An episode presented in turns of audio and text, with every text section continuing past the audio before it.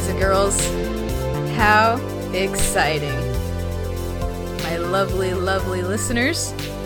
I'm back. We're live, guys. We're actually live. Like, hello? It's a very strange experience doing this live as opposed to huddled in my corner with the lights off in front of a microphone. All right, boys and girls. Here we go. So we got a whole really long schedule, y'all. So, for y'all that aren't aware, um, this is my podcast called Almost Well Versed. Um, it's mainly a book podcast, but I talk about a lot of stuff. I've di- I did like a Red Dead episode. Uh, I was kind of thinking about doing like a music related episode, honestly, but anyway. Um, but today we're starting a brand new series, guys, about my favorite with one of my favorite authors, favorite book series called Stormlight Archives, and I'm really psyched about it. Um, so Stormlight Archives is supposed to be a 10 book series. Um, there's three books out now. Book number four comes out in November, and I'm really hype about it. Um, but I figured now would be a good time to like introduce people to the series. Um, if you've already read the series, uh, because it's about to be August, so I mean now is like a good time to hit back uh like start back start back at book number one and like get refamiliar with everything for the the new book coming out.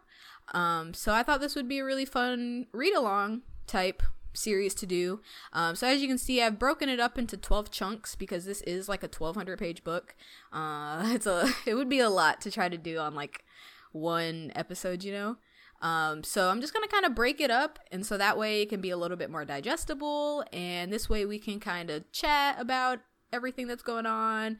Um, if y'all have questions about anything, um, we can theory craft when we get to the end. So yeah, that's my plan. So today is just kind of like a preliminary episode, uh, making sure that you know all of my stuff is working right, that I know how to work Streamlabs correctly and um, to show you guys images for everything. Um, and so the next week we'll actually, for real, start the book um, with the prologue. So today is just kind of more of like we'll go over the schedule. Um, I will give you a brief history of Roshar, which is the continent that the story takes place on, and then, uh, like I said, it's a big ass series. So like, there's a prelude. There's like a super prelude that's like 3,000 years before the story starts. Then there's a prologue that's three or four years before the story starts. And then it's actually chapter one. So today we'll go through history. Um, you know, do some world building, set the world up for you guys, and then we'll kind of talk about the prelude a little bit. And then next week when we come back, we'll actually jump into the prologue. Um, and yeah, go from there. I'm really excited. So yeah, like I was saying, today is technically an episode zero. So the next week we'll do the prologue, chapters one through five. Um, so I try to break it up to do about a hundred, roughly a hundred pages a week. Um, for a book this long, I thought that would be manageable. And the thing with Sanderson books is once they really get going, like he's the kind of guy he writes um he does a lot of world building and a lot of like character development and stuff but like once everything is set up and like all those pieces are in place like it's so hard to stop reading. So once we get to like part three that's when shit really takes off um and the chunks are a little bit bigger but there's more stuff happening so that's why the chunks are a little bit bigger. Um but so the book is split into five parts. That fifth part is like really short. It's only like 40 ish pages. So that's why I kind of put parts four and five together. Um, but I tried to, I try to keep the, like I said, the pages to be similar, like between each part. So yeah, let's just, um, let's just get into Way of Kings, man. So, for anyone unfamiliar, here is the beautiful cover art by written by our Lord and Savior Brandon Sanderson he is a monster. Like he is so good. Um, Way of Kings was first written in 2010, I want to say, and he has a pretty good track record. He drops a new book in this series. Um, I want to say every two and a half to three years. So Oathbringer, um, which is the third book, that one came out what two years ago, I think, and then um, the new book coming out in November. That's called Rhythm of War. That guy comes out, like I said, in November. Um, but here's the here's the thing, man. He is a madman. Like he's a fucking crazy person, right? So like he has this series, which is going to be a 10 book series. But then he has so many other stories. So like he first got big, he first got famous from a series called The Wheel of Time, written by like another highly renowned, highly loved uh, fantasy writer. Um, but sadly, that writer died before he finished the series. And so what he did was like, you know, I don't know if he was sick or what, but before he passed away, he like got up with Brandon Sanderson and pretty much gave him like the book Bible, um, which is pretty much like the super in depth uh, blueprint for the rest of the book and pretty much handed the reins over to Brandon Sanderson to finish the series for him. And mind you, he was like 10 or 11 books deep in the series by the time um, he got sick before he passed away. And Brandon Sanderson was able to come in, finish the series, and arguably a lot of people. Uh, not only respected him for like staying true to the story, but actually really liked his writing style. So with that Wheel of Time series, that's kind of what put him on the map.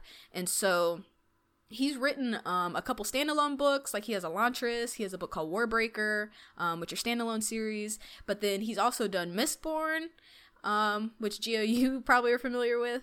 Um, mistborn is going to be a trilogy of trilogies. He has the first two trilogies are done. And i want to say like if you go on uh, the Tor website the publisher website he gives updates pretty often about um, like what order he's writing stuff in.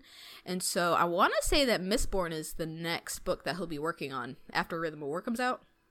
But yeah, so he has Elantris, he's got Warbreaker, the Stormlight series. He also has like a young adult um fantasy series. What's the name? I can't remember the name of that series.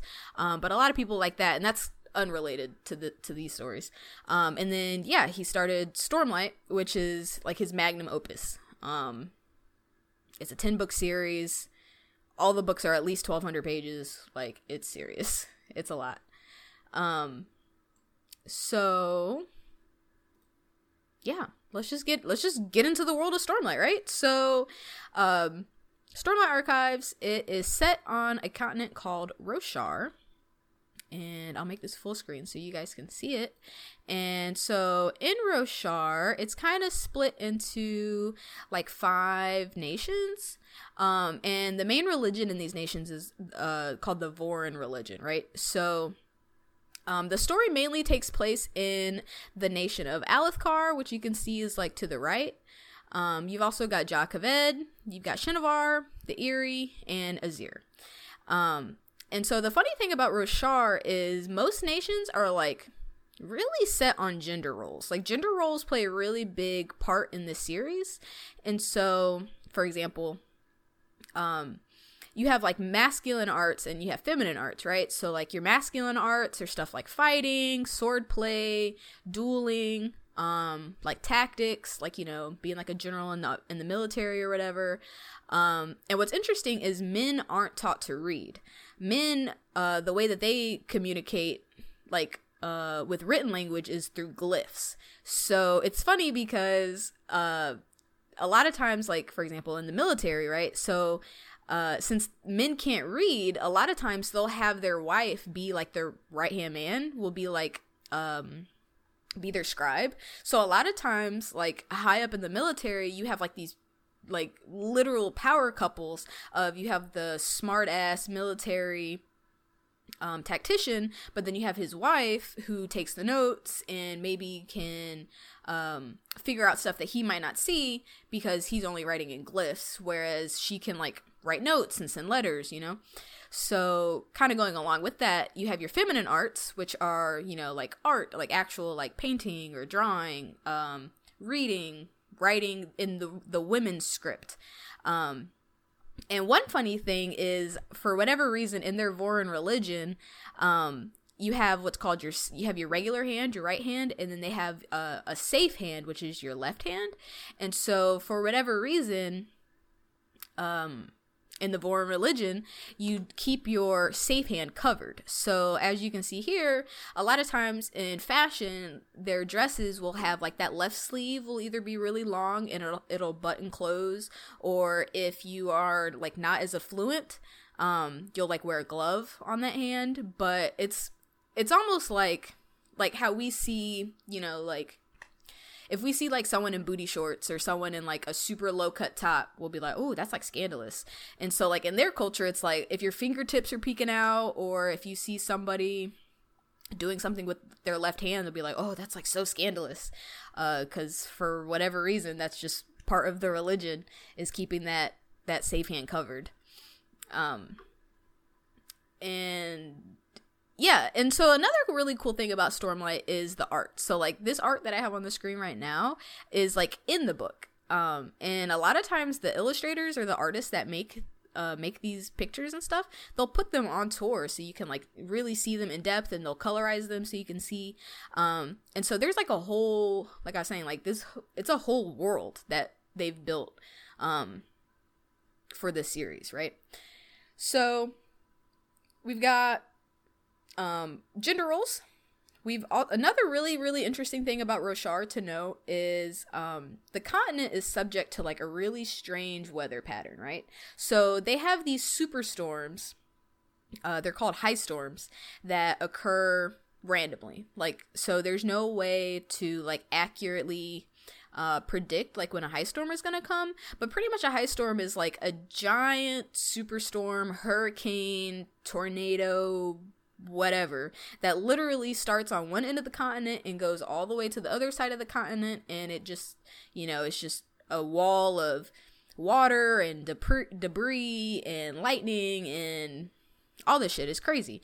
And the high storms they they have they they happen pretty often um, but the only thing that you can predict about high storms is every 500 days there's like a month long break um, and that's called the weeping. So during the weeping, uh, yeah, so the weeping is four four straight weeks of just like a steady, not too heavy rain.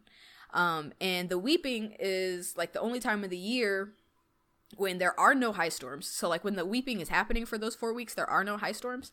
Um but also it's like really really pure clean water that happens during the weeping. So that's a lot that's when a lot of people will try to like, you know, get their buckets and barrels full of water.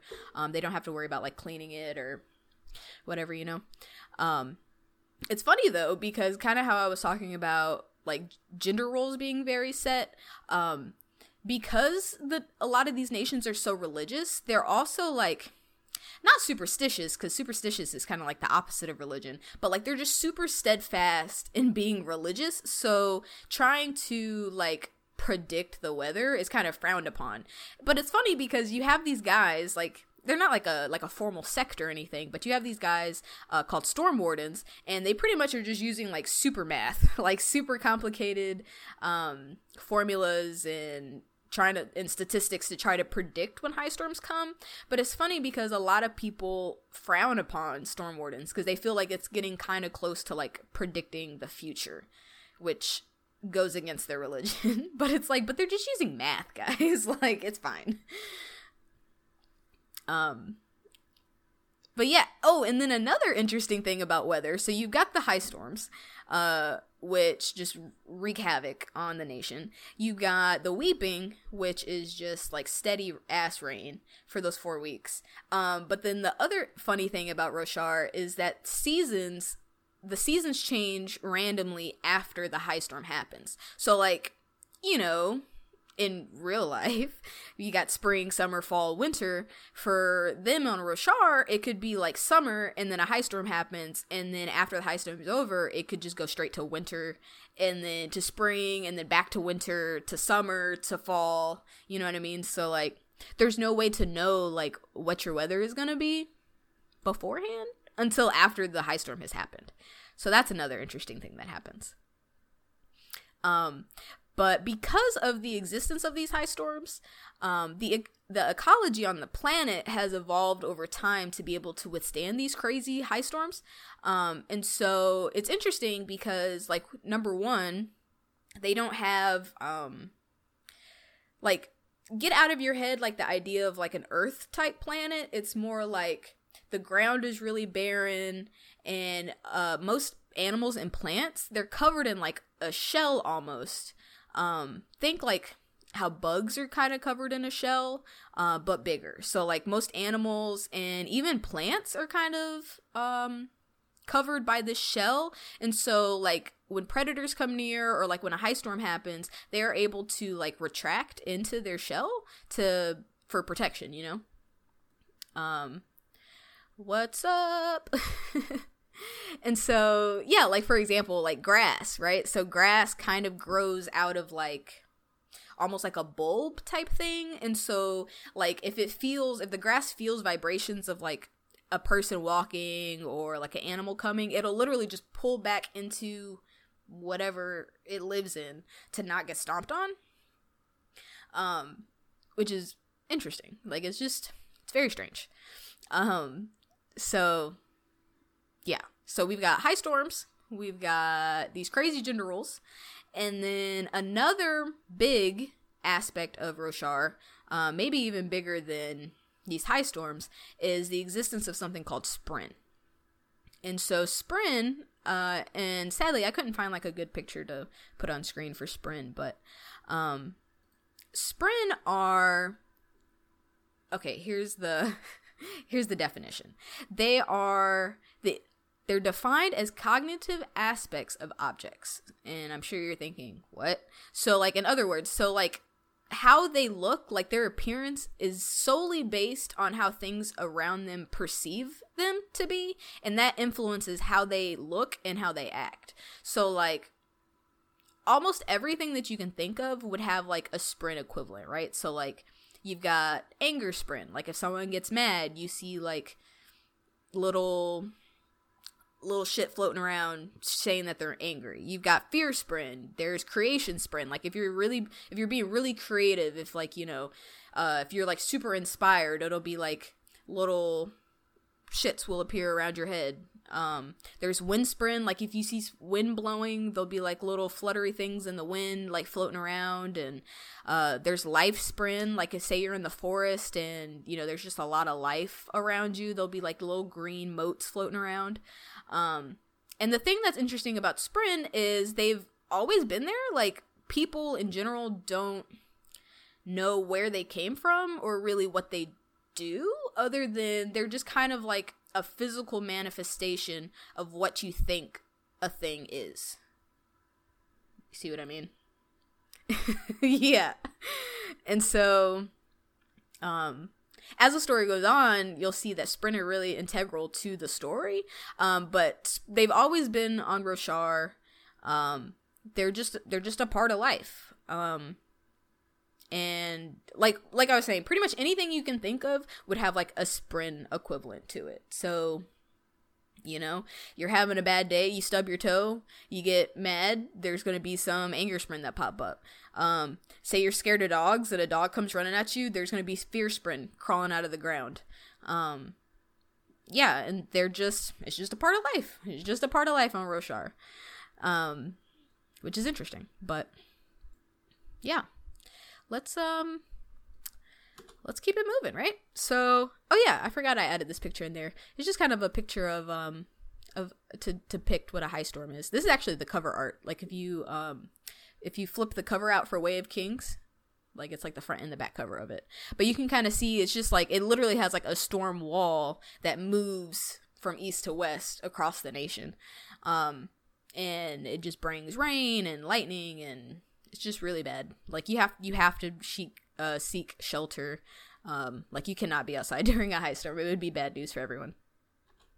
But yeah, let's move on to Alethkar. So, like I named the five nations for you. So, our story mainly takes place in the nation of Alethkar, right?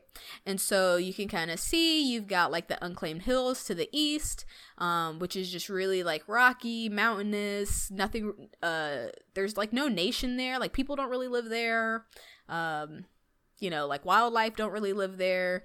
That's why it's literally called the Unclaimed Hills. Down here in the corner, you have the Shattered Plains, um, which, as we dive into the story, that's where a lot of our story is going to take place is in this place called the Shattered Plains. Um, but you see how the nation is kind of split into, I think it's 10 or 11 um, almost districts. And so um, the way it works, right, is you have Alethkar. Oh, it is 10. And so it's ruled like each district or sub nation or whatever you want to call it is ruled by their own high prince and these 10 high princes all swear they all swear fealty to um, a king and the thing that's interesting about alethkar is this this system of monarchy has only been in place for about 30 years so it's not super stable um, but i mean it's been working for these 30 years. And so each nation or each high prince um, they control their own territory. They each have their own military force that they're able to um, dictate and you know set whatever kind of rules they want. And they pretty much act independently of the king. But it's one of those things where even though they are kind of like their own independent nation at the end of the day they still have to answer to the king. You know what I mean? So like say the king wants to like wage war like this would never happen, but say the king wants to wage war on like Jah Keved, he would be able to, you know, enlist his high princes to then enlist their militaries to help him in this war, right? Um but it's funny because even though there is this monarchy, like there is a king, um, each of these nations is still really independent. So, like, yeah, they swear fealty to the king, but like they're just kind of trying to do their own thing, you know. So you can see where that can cause some strife. But um, a little fun fact out of all those five nations on Roshar, Alethkar has the strongest army. But it's funny because even though it is the strongest army, it's technically like 10 sub armies that each kind of have a coalition with each other to then form one large army. It's a lot. But yeah. So yeah, we've got Alethkar. Um the thing with Alethkar is people from there are called Alethi, so you'll hear that a lot. Um, most of the people in the story that we follow, they're Alethi, um, and they're mainly known. They're tall, um, they're tanned, they have like tan skin. They almost look like from the way they're described, they're almost it's almost like they're um like Pacific Islander almost. Like not quite Asian, not quite Hispanic, but they are they're not dark dark. Like they're not like black people. Um, but they definitely have some melanin, you know, because you have people like, for example, you have people from Jah which have uh, a lot of mountains. They're really fair skinned with like, you know, freckles and red hair, whereas Alethkar is like closer to the desert, so they have more melanin. Um, but here's the thing about Alethkar. Um, there it's just they have a very distinct caste system. When I was doing research for this story, um, I didn't even put two and two together that it's essentially a caste system that they go by, right? So you have your two castes are you have light eyes and you have dark eyes, right? So your light eyes, that's the upper caste, um, and they have notably lightly colored eyes. So blue, green, purple, yellow, um, and generally light eyes have way more privileges and rights and access than dark eyes do. And um kind of like how in a in a real caste system it would be um the color of your eyes is really genetic so like for example you could have a light eyes and a dark eyes have a baby and there's a chance that the baby will have light eyes and there's a chance that they'll have dark eyes um but yeah so you've got your light eyes that's the upper that's the upper half of the caste, and then you have your dark eyes which are the which is what it sounds like. Like they have darker eyes, you know, like your browns, your blacks, um, stuff like that. And your dark eyes are generally the working class. So in this caste system, each half, the light eyes and the dark eyes, it's split into 10. And your status can improve based on uh, pretty much only two things either marriage or success in the military, right? So, like, you could be like a middle of the road dark eyes. You enroll in the military you like do really well you get promoted yada yada. You could in theory make it to like the top of the of the dark eyes and even move up into like the bottom of the light eyes caste um which has happened. Um, even it is tough. I mean, as I imagine in any caste system, it would be tough to move up like that, but it is possible. So like, even though you are born into the caste system based on your eye color, um, there is like there is some some room for improvement there. You know what I mean? um, or on the flip side, you know, say you're a light eyes and you do something really despicable, like you know, it would have to be it would have to be more than just like a murder. But say you do something like really fucked up, you could get demoted down to like the bottom of the light eyes. Actually, I don't know if a light eyes could be a could be put down into dark eyes. I don't know that, but you could get knocked down to the bottom of the light eyes caste system for sure. Um, and so just how they're really strict on their gender roles, they're I would even argue even more strict on like this caste system, like light eyes versus dark eyes. Like you have like your light eyes only clubs, you got your light eyes only buildings, you've got your dark eyes only buildings, you know. Um so it is kind of static in that in that way. And you'll see in the story like as we actually uh dive into the story, we have characters that are on both sides of this caste or whatever um and you know we get to see like how they interact how they feel about this caste system um about their their uh room for improvement you know. It is interesting. Um but yeah so I was really only going to talk about Alethkar, like even though there are those other four nations, um, like for example like the Eyrie is really small. I don't even know if we really meet anybody from the Eyrie um you've got shinovar which is also really small but it's like on the other side of the nation. So like you don't really see people from Shinovar from Shinovar in Alethkar, just like how you probably wouldn't really see people from Alethkar in Shinovar.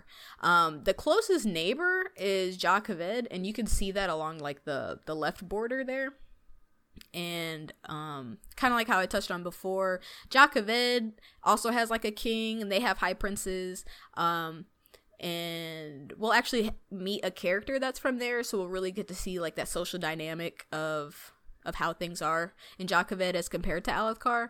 Um, but for the time being, we'll just keep it brief and we'll just talk about Alethkar and that's it. Um, but okay, that's enough history, guys. You, I'm sure everyone's like, okay, enough history. Let's get into the story. Oh, where's this is? I didn't sign up for history class. I'm here for action class. so, a big. I know I'm saying each of these things is big. Sprinter big. Gender roles is big, religion's big. Uh, another big thing, possibly even bigger, is an event, or rather events, called the Desolation. Oh, and so I actually found this really cool artwork this morning while I was going over my notes. But so the desolations, right? I'll blow this up so you can really see it. So the desolations are think of it as this, right? It's like a cataclysmic event. It's a worldwide cataclysmic event that happens every so often. Nobody knows when they started, um and there hasn't been like at the time when our story starts there hasn't been a desolation in a long time right? But these desolations uh, they encompass the whole nation or the whole world not even it's bigger than the nation. They encompass the whole world and pretty much after each desolation it leaves humanity in ruins. Like i'm talking 90% of the population is dead uh you know, like science and discovery gets knocked back pretty much to zero. Um, like recorded history gets destroyed, monuments get destroyed, like there's like nothing left afterwards, right? And so pretty much what the desolations are, yeah, they're this cataclysmic event, but it's pretty much a war between these two groups of people, right? And these two groups of people, we've got the heralds and uh, the bad guys called the Voidbringers, right? And so, a little history about the heralds. Uh, the heralds are pretty much they're ten servants. There's ten of them, and they're all servants of the Almighty. And in this world, Almighty is God. So you know they're they're ten, not saints, but they're ten guys that are like they're there for the Almighty, right? Like they're there to like do what the Almighty needs to do, right? And so what happened is the heralds they formed a pact uh, actually called the Oath Pact with the Almighty.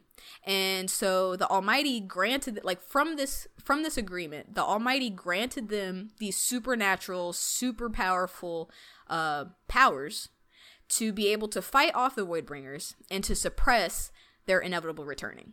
So, like, you can kind of think that the des- the desolations are really cyclical, right? So, like, you've got the heralds; they come to power, they have these powers. Uh, the Voidbringers come to power, they have this giant ass clash, and pretty much no matter what, even if the even if the heralds are there, the world still ends up getting destroyed. And so, what happens is the heralds they have to pretty much fight off the Voidbringers um, as long as they can to give humanity a chance to like get back to where they were, you know? And so this just happens every so often. Um I I re- I tried to find like years, but I couldn't really find like how many years between desolations, but they happen not super often, but often enough to where we'll find out uh, as we go through the story, we'll find that um as like historians are going back their history, there's literally like big old chunks of history that people don't like there is no written history and there are no like artifacts from because like the desolation was just so massive and so destructive, right? And so yeah, so that's the heralds. And then on the other side, you know, they're fighting the voidbringers. And the thing is we don't really know what the voidbringers are. We just know that they they bring the void, right? Like they just bring destruction. Uh and their main goal is to wipe out mankind. Like they're just like humans get out of here. We're done with you, right? And so the heralds are pretty much charged uh, or given this this grand duty of protecting the planet and fighting the voidbringers, right? And so the way how I was saying is cyclical, the thing that's interesting, right, is when a herald dies, um, dies fighting the Voidbringers. What happens is uh, they're like sent to wherever, purgatory, whatever you want to call it, and they're essentially tortured there until one of them breaks, right? Until one of them can't take this torture anymore. And then what happens is all 10 of the heralds get resurrected, they get put back on Roshar, and then they pretty much have to start at square one. You know, help mankind, try to stave off the Voidbringers until the inevitable desolation happens, and then rinse and repeat. And so that kind of leads us right into the prelude. I, I know I said we weren't super going to get into the book today, but there's prelude, there's prologue, and then there's chapter one. So we're gonna do the the super the super prelude, right? So I think is that my last image? It is. I'll just keep this one up here for now. But so the prelude. It's three thousand it takes place three thousand years before the story starts, right? And it we start on a battlefield. And we don't, you know, the thing with fantasy books is they just kind of drop you in, right? like there's no setup, there's no there's no history lesson like I just gave you. You just get dropped in, right? So we start on a battlefield after some horrific battle. Um it's it was really bad. Like there's destruction, there's so many dead bodies, like human and non-human bodies. Um and we're pretty much following some dude named Kalik. And this Kalik, he and it's it's from his point of view, right? So he's um he's surveying the battlefield, he's looking around, he's seeing all these dead bodies, all these dead just death everywhere. Um he sees some giant some giant rock creature uh name a thun- it's called a thunderclast that's dead in front of him. And it's funny because he's sitting there he, like he's looking at this giant ass rock monster thinking about how it's funny to him that after all this time he's still kind of scared by them. And so like you as the reader you're thinking like oh so this is like an extended type battle right? But kind of like how i was explaining before um you can tell that this guy was a herald right? So like he's thinking after how much time after they don't even know how long it's been. Like that's how how severe and how how taxing each of these desolations are is he doesn't even know like how long they've been fighting these void bringers right? But he just thinks it's funny that they still scare him even though he's like already been killed by one before. And so that's when you as the reader are like oh okay. So like this guy got resurrected. All right so Kalik, he, you know, he bypasses the thunderclast and he's heading to a meeting place that him and um nine other people like already they predetermined that they were going to meet here like after the battle right? And so he finally arrives at the meeting place and he notes that only one person is there waiting for him and so automatically he's thinking like oh the other eight like must have died during the battle because the battle was like even it's always bad but it was like even worse this time and so when he gets closer he sees um like I said, there was only one dude there waiting for him, but then he sees seven swords are driven into the ground, like near the near the guy that he's uh that's waiting for him, right? And so he like rolls up and he asks the dude like what's going on? And you learn that the dude waiting for him is a guy called jezrien and jezrien um he's described as being really kingly like you know he's got like a close shaven beard. Uh, even the the way he stands is really regal. So you can tell that like before he was a soldier or a fighter or whatever like he was probably a king right um but the thing is jezrien tells him that the other seven people have departed like that's literally what he says they've departed and Kalik is like departed what do you mean departed um and Jezrien tells him that out of the 10 of them, only one of them died this time, which has never happened. It's always more than one. And um, you learn that the only guy that died this time was a guy named Talenel. And Kalik is he's you know he's processing this information like wow like out of this crazy ass desolation only one of us died. This never happens. We always get bopped. And this is the only time that like someone survived right? And um but then he's thinking like after the desolation is over or whatever you know they're supposed to get sent to to purgatory or whatever to fight off these void bringers to to stave off the desolation right? But he's he's literally thinking like i can't I can't do it again. Like it's been so long. Like my sanity is hanging on by a thread. Like I've just been tortured and burned and everything for so long. Like I just literally like I can't do it, right? And he admits this to Jezrien. And like you're thinking like as the heralds who have sworn this this robust and and you know life-changing oath pact with God to to say he doesn't want to do it anymore, like what? But like when he says this to Jezrien, um Jezrien like kind of agrees with him, and Kalik is really surprised. So Jezrien tells him that the other have de- the others have departed because they they came to a decision. Like while Kalik was over there doing whatever, the the nine or the I guess it would be eight of them came to a decision that they willingly went into this oath pact, so therefore they should willingly be able to leave it. And Kalik is just like, what? like, what? But, I mean, from their point of view, it's like, I mean, that that's logic, sure, but like, how you gonna make a promise with God and then be like, nah? you know what I mean? So, uh, Jezrien and the others came to the conclusion that, um, you know, if they walk away, if the eight of them walk, or nine of them walk away, it would be better for only one of them to have to endure the torture and trying to stave off the Voidbringers as opposed to all 10 of them. You know, this is just like, this is crazy man logic, right? Like, he's so beaten down. They're so distraught. They're so broken. Like, they're just fundamentally broken that they would rather give up the one homeboy than all 10 of them have to be tortured ever again, right? And as Jezrien is telling this to Kalik, he's just like, maybe he's right. You know what I mean? Like, maybe it is better for only one of us to have to endure the hell that we get put through every desolation as opposed to to all 10 of us, right? And so but Kalik is thinking, he's like, but the people, like, what are we going to tell the people? Like, the people of Roshar have come to rely on the heralds and have come to expect them to be there to protect them and to fight the Voidbringers and to help them rebuild. Like, what are we going to what are we going to tell the world?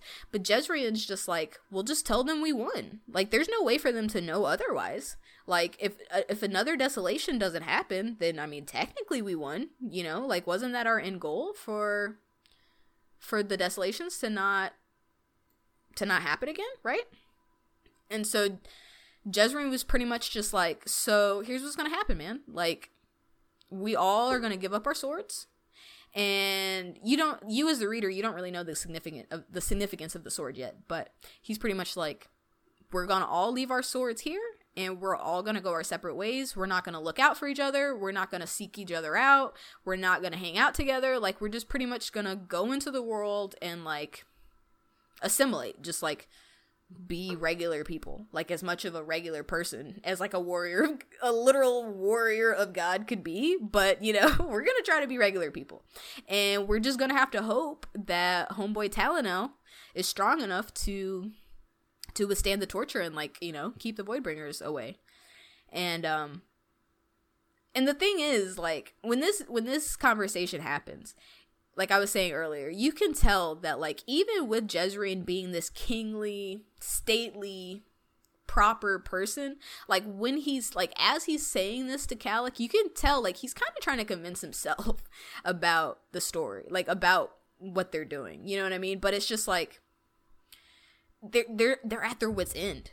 You know, they're just like it's either this or that's it. Like you, you know and so Jezrien he he says all this to Kalik, and then he's just like, well, there you go. And he he summons his sword. Yeah, I said it. He summoned his sword, and the sword just kind of coalesces out of mist, right?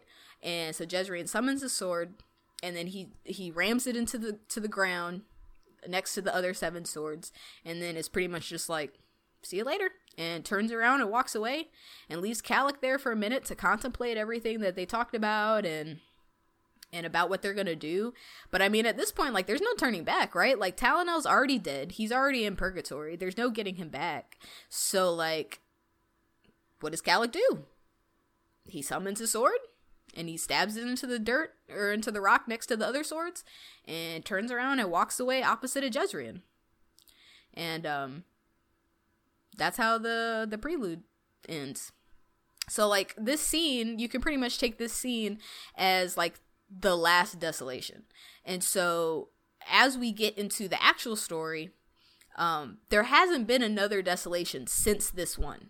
And so like this was set like I said like 3000 years before the story starts. So like for the first time in pretty much history of Roshar, there's been 3000 years without a desolation, right? So like it kind of sets the story up so you can be like so let's see like you know how far did society get? How how much were they able to progress um without a desolation just obliterating everything that usually happens you know what i mean? So yeah. That's uh that's the prelude for way of kings just to you know get your feet a little wet get you know get the story burrow in your head a little bit so you can be thinking about it for next week.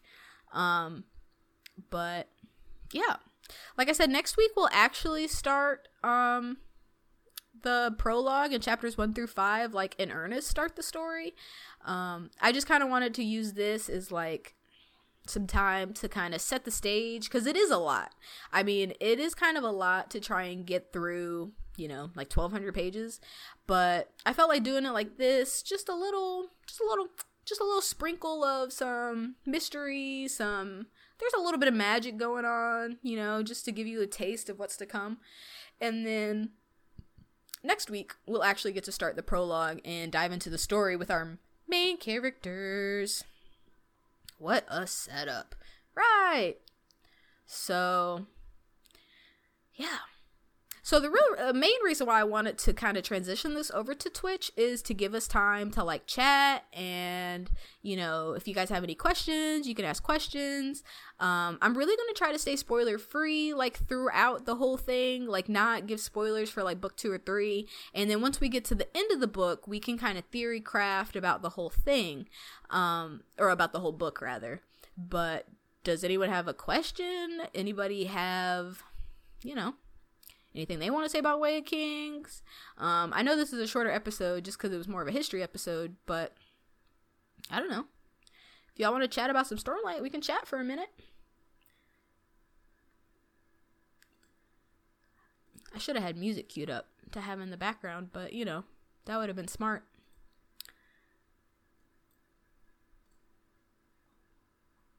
Mm. Incredibly gripping. Good job relaying that. Thanks. I really tried. I really tried. but it doesn't seem like I really have anybody here but you. So I may just go ahead and call this episode a day. Way of Kings is way too good. It really is.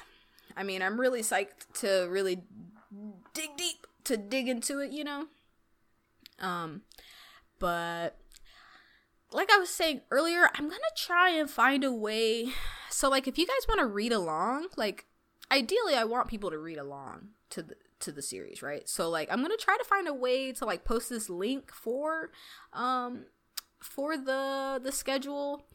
Um even if I can't figure out how to post the link per se to this Google to this Google Doc, um, you know, maybe I don't know, man. I'll figure it out. I'll figure out a way to get the schedule out here for you guys so you can at least know what we're going to be talking about each week. Um but like I was saying on my last podcast episode, I am gonna rip this audio and I'll upload it um like usual, like my regular usual podcast episodes, but then this video I'll be able to um, post it on YouTube. So if you guys want to go back or if you missed a thing, you know, you'll be able to go back and use it as reference. But in the meantime, guys, you've got some reading to do. Next week, we're going to talk about the prologue in chapters 1 through 5, and we'll get to meet Kaladin, we'll get to meet Shallan, uh, we'll get to meet my main man Dalinar, and yeah. Oh no, you missed it. You did. But, like I said, it's to be on YouTube, so you can go back and watch it again on YouTube. but um yeah guys if um you have any questions or any suggestions you know you can shoot me um shoot me a tweet or shoot me a dm on instagram all my information is there on the screen and like always, my lovelies, I'll see you next week. Bye.